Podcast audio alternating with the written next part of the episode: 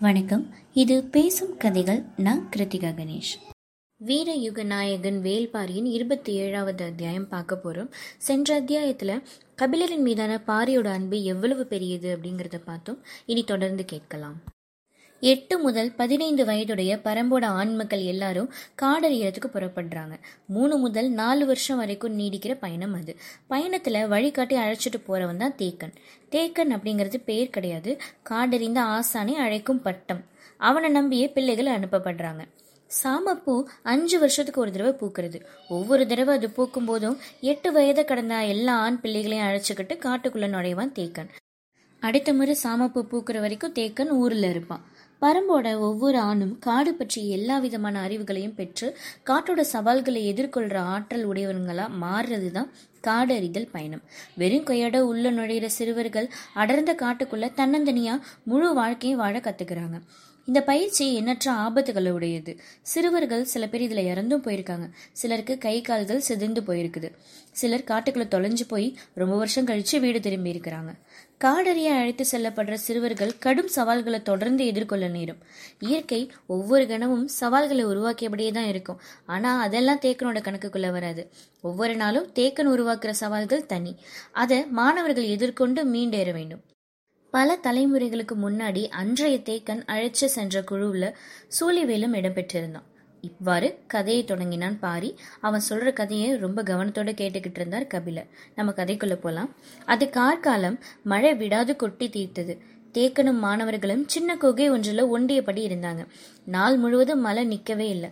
மாணவர்களுக்கு ரொம்ப பசி. ஆனால் தேக்கன் உணவுக்கான உத்தரவு கொடுக்கவே இல்லை. அவர் உத்தரவு கொடுத்ததுக்கு அப்புறம் தான் நெருப்பு மூட்டி கைவசம் இருக்கிற கிழங்குகளை சுட்டு சாப்பிடணும்.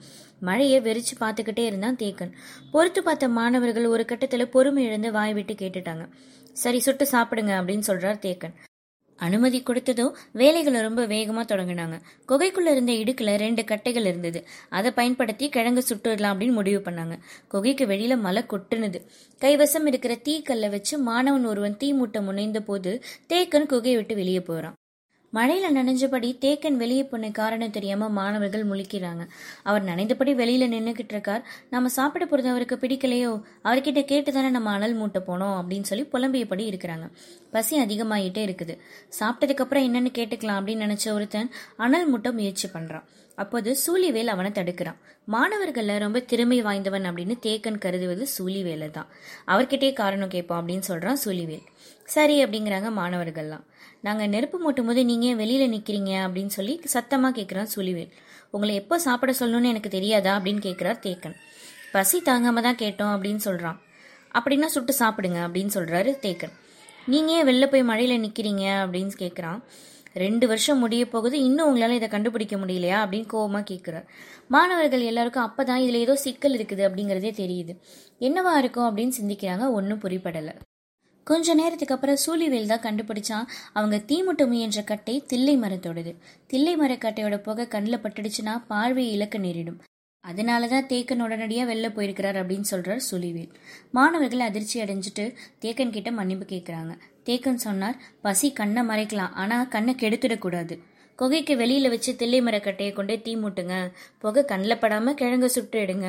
இதுவும் தேவைப்படுற ஒரு பயிற்சி தான் அப்படின்னு சொல்கிறார் சூழிவேலை தனியாக கூப்பிடுறார். ஒருவேளை யார் கண்ணிலையாவது புகை தாக்கிடுச்சுன்னா உடனடியாக என்ன செய்யணும் அப்படிங்கிறத அவன்கிட்ட சொல்கிறார் அதுக்கப்புறம் மாணவர்கள் துணிந்து தீமூட்ட தொடங்கினாங்க. கூர்ந்து கவனிச்சுக்கிட்டு இருந்த தேக்கன் மனசுல இவன் யாரோட கண்ணிலையாவது புகை பட்டுடுச்சுன்னா சூழிவேல் உடனடியாக செய்ய வேண்டியதை மாற்றை செய்கிறானா அப்படின்னு பார்த்துடலாம் அப்படின்னு நினச்சிக்கிட்டு இருக்கார். மாணவர்கள் காற்றோட சிறிய அசைவுக்கு கூட உடல் விலக்கி ரொம்ப கவனமா கிழங்கு சுட்டுக்கிட்டு இருந்தப்போ எங்கிருந்தோ பெரிய காற்று வீசினது. சட்டுன மாணவர்கள் எல்லாரும் கண்களை மூடி தரையோட தரையா படுத்துட்டாங்க. அடித்த காற்று புகையை கொண்டு போய் கொகையோட சேர்ந்து தேக்கன் மேல அப்பிடுச்சு. கண்களை மூடிய கணத்திலே தேக்கன் உணர்ந்து விட்டார். புகை இமைக்குள்ள போயிடுச்சு அப்படின்னு.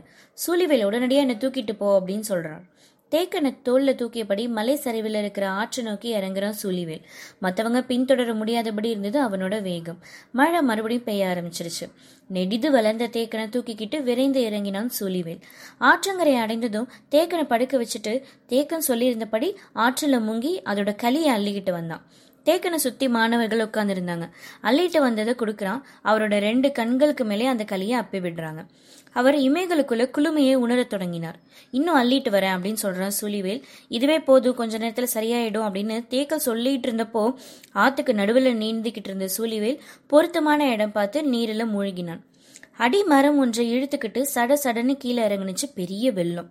மாணவர்கள் உடனடியா தேக்கனை தூக்கிக்கிட்டு மேலே ஏறினாங்க. கன நேரத்துக்குள்ள நீர்மட்டம் ரொம்ப உயர்ந்துகிட்டே வந்தது. வெள்ளத்தோட வேகம் மலை ஏறுகிறவங்களோட கால்களை பிடிச்சு இழுத்துக்கிட்டு இருந்தது. தேக்கனை தூக்கியபடி ரொம்ப சீக்கிரமா எல்லாரும் மேலே ஏறி உயிர் தப்பிட்டாங்க. மேலே ஏறினதோ தேக்கன் கண்களை கசக்கியபடி திறந்து பார்க்கிறார். கொட்டு மழையில வெள்ளம் ரெண்டு பனைமரத்தோட உயரம் அளவுக்கு போய்கிட்டு இருந்தது. கண்களுக்குள்ள எரிச்சல் இல்லை ஆனா துயரம் தாங்க முடியல. சூழிவேலை நினைச்சு ஓன்னு கத்தி அழுதான் தேக்கன். வெள்ளம் புரட்டி எடுத்துக்கிட்டு போனது. நீந்தி கடக்கிறது இல்லாத செயல். உயிரை தக்க வைத்தபடி வெள்ளத்தோட போக்குல போறது அப்படின்னு முடிவெடுத்தான் சூழிவேல் இரவு பகல் கடந்ததுக்கு அப்புறம் நீர் அவனை பாறையோட இடுக்கு ஒன்ல அடிச்சு சொருகுனுச்சு. அவன் அப்ப அரைமயக்கத்துல இருந்தான். ஆற்றங்கரையோரம் வந்த சில பேர் பாறை இடுக்குல சிக்கி கிடக்கணும்னு எட்டி பாக்குறாங்க. உயிர் இருக்குதா அப்படிங்கறத கண்டுபிடிக்க முடியல. கூட்டத்துல இருந்த பெரியவர் வந்து பாக்குறார். வலது கால் உள்ள சொருகி இருந்தது. இடது கால் எலும்பு ஒடிஞ்சு போயிருக்குது. ஒரு கை திரும்பி இருக்குது. மேலே எல்லாம் பாறைகளோட அடிபட்டு செதில் செதில பிளந்து கிடக்குது. இவனை வெளியில தூக்கி உயிரை காப்பாத்தினாலும் இவன் வாழ தகுதியற்றவனாதான் கிடப்பான் அப்படின்னு அந்த பெரியவர் சொல்றார். கூட்டத்துல பெரியவங்க சொல் கேட்டு விலகுனாங்க. உள்ளிருந்த தூதுவை அப்படிங்கிற ஒரு பெண்ணுக்கு அப்படி விட்டுட்டு போகிறதுக்கு மனசே வரல. பெரியவங்களோட வாதிடுறா. ஆனா அவனோட நிலைமை ரொம்ப மோசமாக இருந்ததுனாலையும் பாறையோட இடுக்க விட்டு வெளில எடுக்க முடியாதபடி அவனோட உடம்பு சிக்கி இருந்ததுனாலையும் மத்தவங்க அதுக்கு ஒத்துக்கல. கூட்டம் நகர ஆரம்பிச்சது. கடைசியா தூதுவை சொல்றா பாறை இடுக்கல கிடக்கிறவனை எடுத்து வெளில போட்டுட்டாவது போவோம். திறமை இருந்தா பழச்சிக்கட்டும் அப்படின்னு சொல்றா. சரி அப்படின்னு ஒத்துக்கிட்டு பெருமுயற்சி பண்ணி அவனை வெளியில எடுத்து கரை மீத போட்டாங்க. நீர் நிறைய குடிச்சிருந்ததுனால வயிறு ஊதி போயிருந்தது. வெட்டப்பட்ட எந்த பிளவின் வழியாகவும் ரத்தம் வரவே இல்லை. வெளியே போய் தான் கிடந்தது. இன்னைக்கு இரவு தாங்க மாட்டான் அப்படின்னு சொல்லிட்டு நடந்தார் பெரியவர். மற்றவங்களும் கூட நடந்துடுறாங்க. காற்று இரவெல்லாம் உடலை உலர்த்திக்கிட்டே இருந்தது. பொழுது புலர்ந்தது. சூழிவேல் மெல்ல கண் விழிக்கிறான். தனக்கு உயிர் இருக்குது அப்படிங்கறத உணர்றான். கை கால்களை அசைக்க முடியல. அங்கேயே கிடந்தான். தன்னை இழுத்து வெளில போட்டவங்க பேசின பேச்சு அரைக்குறையா நிலவில் இருந்தது. தேக்கனோட குரல் எப்போதும் சவால்களையே உருவாக்கும். அதனால சவால்கள் உருவாகும் போதெல்லாம் தேக்கனோட நினைப்பு வந்துடுது. அதில் மாறுபட்டு ஒழித்தது ஒரு பெண்ணோட குரல். அந்த குரல்ல இருந்த நம்பிக்கை இப்போது மனதுக்கு ரொம்ப தேவையா இருந்தது. தனக்காக வாதிட்ட அந்த குரலை மெய்ப்பிக்கணும் அப்படின்னு தோன்றுனுச்சு.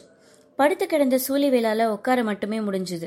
ரெண்டு நாளா எந்த உணவும் எடுக்காததுனால கை கால்கள் உயிரற்று இருந்தது. எதையாவது சாப்பிடணும் அப்படின்னு தோன்றுனுச்சு.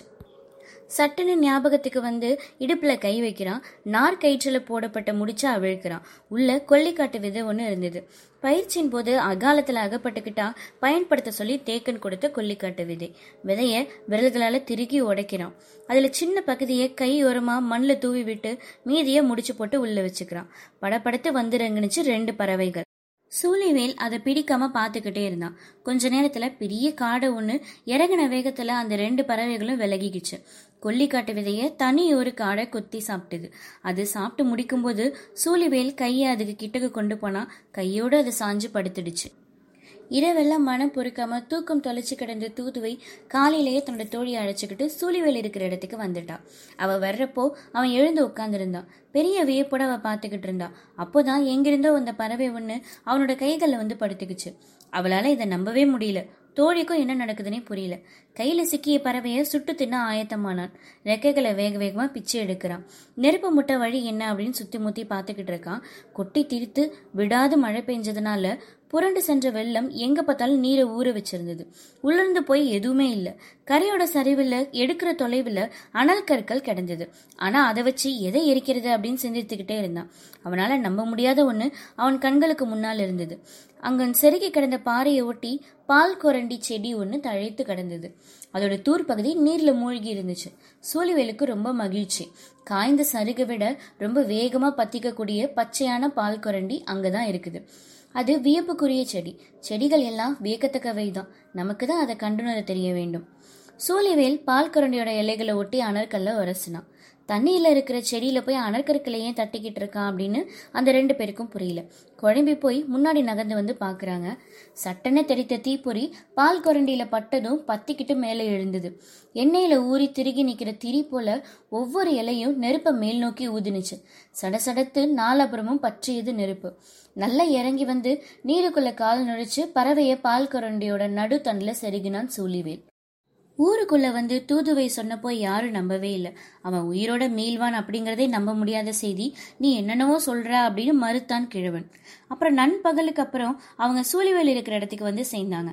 அவன் கரையேற முடியாம அப்படியே நீர்ல கால் நினைச்சபடி உட்கார்ந்துருந்தான். ஆனா கொழுத்த பறவையை சாப்பிட்டதுனால முகம் தெளிச்சியா இருந்தது. வந்திருந்தது பெரிய கூட்டம் கிடையாது. சின்ன கூட்டம் தான் ஆனால் ஒவ்வொரு மனிதனும் மூன்று மனிதர்களுக்கு இணையாக விரிந்த மார்பு திரண்ட சதையமாக வந்து நிற்கிறாங்க திரண்ட மனிதர்களை விலக்கி முன் வந்த பெரியவர் கேட்டார் எங்களுக்கு கண்ணு முன்னாடி உன்னோட மாய வித்தைகளை காட்டு அப்படின்னு. ஏன் இப்படி கேட்குறாரு அப்படின்னு சூழிவேலுக்கு புரியல. எனக்கு எந்த மாய வித்தையும் தெரியாது அப்படின்னு சொல்கிறான் இல்லை நீ செஞ்ச வித்தைகளை நாங்கள் கண் கொண்டு பார்த்தோம் அப்படின்னு தூதுவையோட குரல் சொல்லுச்சு. ஒரு கணம் கண்ணை மூடினான் சூழிவேல் நேற்று எனக்கு நம்பிக்கை தந்த அந்த குரல். இந்த குரலை மெய்ப்பிக்கவே நான் போராடிக்கிட்டு இருக்கேன் அப்படின்னு நினச்சிக்கிட்டே கண்ணை திறக்கிறான். தூதுவை வந்து எதிரில் நிற்கிறான் வந்தவங்க கேட்டாங்க கால்கள் நீட்டி நீரின் வழியாக பச்சை இலையை சுட்டு எரிச்சியாமே உண்மையா? அப்படின்னு. சூழிவேல் எதுவும் சொல்லாமல் பார்த்துக்கிட்டே இருந்தான். அந்த கூட்டத்தில் இருந்த சிறுவன் கையில் சூழிவேல் அனற்கற்களை கொடுக்குறான். பக்கத்தில் இருந்த பால் கரண்டியை காமிச்சு அதை போய் தீ மூட்டை அப்படின்னு சொல்கிறான் அந்த சிறுவனும் அப்படியே போய் தீ மூட்டை அடுத்த கணம் பற்றி எரிந்தது பால் குரண்டி. அந்த செடியோட ஆற்றலை பற்றி விலைக்கு சொல்லிக்கிட்டு இருக்கான். பசும் செடி பற்றி எரியும் அப்படிங்கிறத அவங்க நம்பாம தான் பார்த்துக்கிட்டு இருந்தாங்க. தூதுவையை பார்க்குற வரைக்கும் ஈர உடம்புக்குள்ள பத்து எரியிற தீயை பற்றி யாராவது சொல்லியிருந்தா சூழிவேல் கூட தான் நம்பியிருக்க மாட்டான். பறவை எப்படி தானா வந்து அமர்ந்தது அப்படின்னு கேட்டாங்க. அதுக்கு கொல்லிக்காட்டு விதையை எடுத்து காமிச்சு இதனால அப்படின்னு சொல்றான். அது என்ன காய்? எங்க விளையுது அப்படின்னு கேக்குறாங்க. வெளியில சொல்லக்கூடாது அப்படிங்கறது எங்க குல நாகினியோட வாக்கு அப்படின்னு சொல்றான்.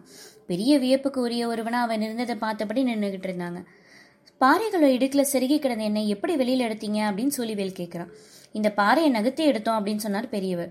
ஒரு தடவை அந்த பாறையை திரும்பி பார்க்குறா ரெண்டு ஆள் உயரம் கொண்ட ரெண்டு பெரும் பாறைகள் ஒன்னோட ஒன்று உரசியபடி நின்றுகிட்டு இருந்தது. இவ்வளவு பெரிய பாறையை நகர்த்தினீங்களா? எப்படி முடிஞ்சது? யார் நீங்க? அப்படின்னு கேட்டா சுழிவேல். வந்தவங்க சொன்னாங்க நாங்கள் திரையர்கள் அப்படின்னு. வீரயுக நாயகன் வேல்பாரியோட இருபத்தேழாவது அத்தியாயம் முடிவு பெற்றது. பாரி கபிலருக்கு சொல்லிக்கிட்டு இருக்க இந்த கதையோட தொடர்ச்சியை அடுத்த அத்தியாயத்தில் பார்க்கலாம். நன்றி.